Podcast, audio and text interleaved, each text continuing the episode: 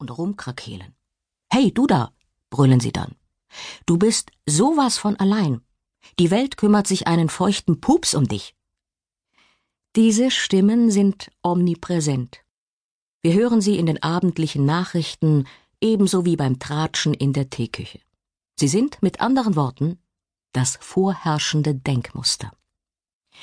Doch sie sind nicht die Wahrheit. Sie werden nie die Wahrheit sein. Bei diesen Briefen ist mir noch eine weitere Sache aufgefallen, und zwar, wie angestrengt diese Leser ihrem Glück hinterherjagen. Sie wiederholen endlos Affirmationen, stellen Vision Boards zusammen, zeichnen Fokusräder. Ich habe nichts gegen diese Methoden. Ich habe einige davon selbst angewendet. Doch wenn wir uns ständig über Gebühr anstrengen, weil wir denken, es ändert sich nichts, wenn wir uns nicht ändern, blockieren wir all das Gute, das sich direkt vor unseren Augen manifestieren möchte. Und schließlich fiel mir noch etwas auf bei diesen Das Leben ist bescheiden E-Mails, nämlich wie todernst sie alle waren. Oh, diese Schwere, diese Ernsthaftigkeit. Ich habe alles genau so gemacht, wie Sie gesagt haben, beschuldigten sie mich mit einem Anflug finsterer Wut. Und jedes Mal hätte ich am liebsten eine Grimasse gezogen oder einen dummen Witz erzählt. Alles, um sie zum Lachen zu bringen. Macht euch locker, Leute. Es geht darum, Spaß zu haben, mit Vergnügen im Quantensandkasten zu spielen. Doch todernste Menschen anzuschreien, funktioniert nie. Bei den todernsten Stimmen in meinem eigenen Kopf klappt das zumindest nicht. Aber ich sage Ihnen, was funktioniert. Nachsicht mit mir selbst zu üben, mir der guten Dinge in meinem Leben bewusst zu werden und mich auf die Frequenz von Freude und Dankbarkeit einzustimmen. Der Fernmeldeturm, auch bekannt als Sie selbst. Ich kann nicht einfach hier rumsitzen und in meiner eigenen Freude aufgehen.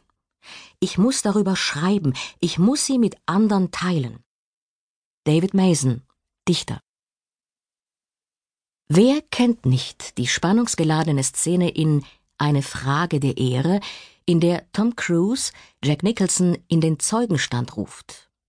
Cruise bedrängt Nicholson, will wissen, ob er die Alarmstufe Rot befohlen hat oder nicht. Nicholson, der zusehends röter und wütender wird, brüllt schließlich Sie können die Wahrheit doch gar nicht ertragen. Und das ist, kurz gesagt, die tatsächliche Antwort auf all diese E-Mails von Leuten, die wissen wollen, warum die ganz tollen Sachen immer nur den anderen passieren.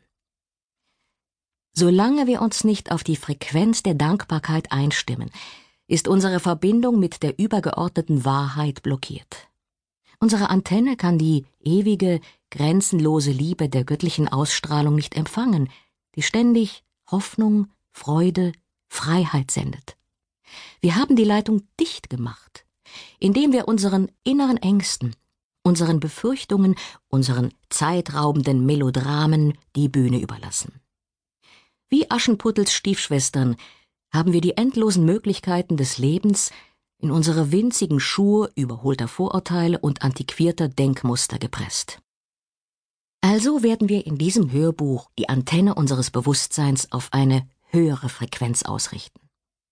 Durch vergnügliche und unkomplizierte Übungen, für die Sie höchstens fünf Minuten am Tag brauchen, werden Sie Ihr Gehirn neu verdrahten alte Gewohnheiten durch neue ersetzen und buchstäblich die Chemie in ihrem Kopf verändern.